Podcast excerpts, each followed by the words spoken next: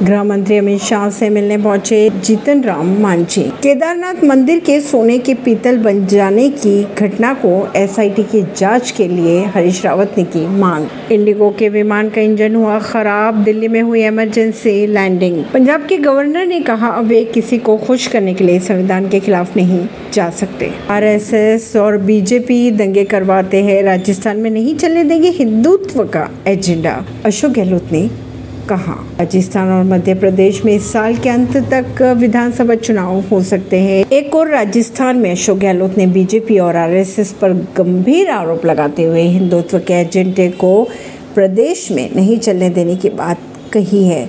वहीं मध्य प्रदेश में कमलनाथ ने भी कह दिया है कि नफरत फैलाने वालों पर बजरंग दल हो या फिर कोई हो, संगठन सभी पर बैन लगाया जाएगा। गहलोत ने कहा है कि बीजेपी गाय को लेकर राजनीति करती है, जबकि गायों की सेवा में हमेशा कांग्रेस आगे रही है।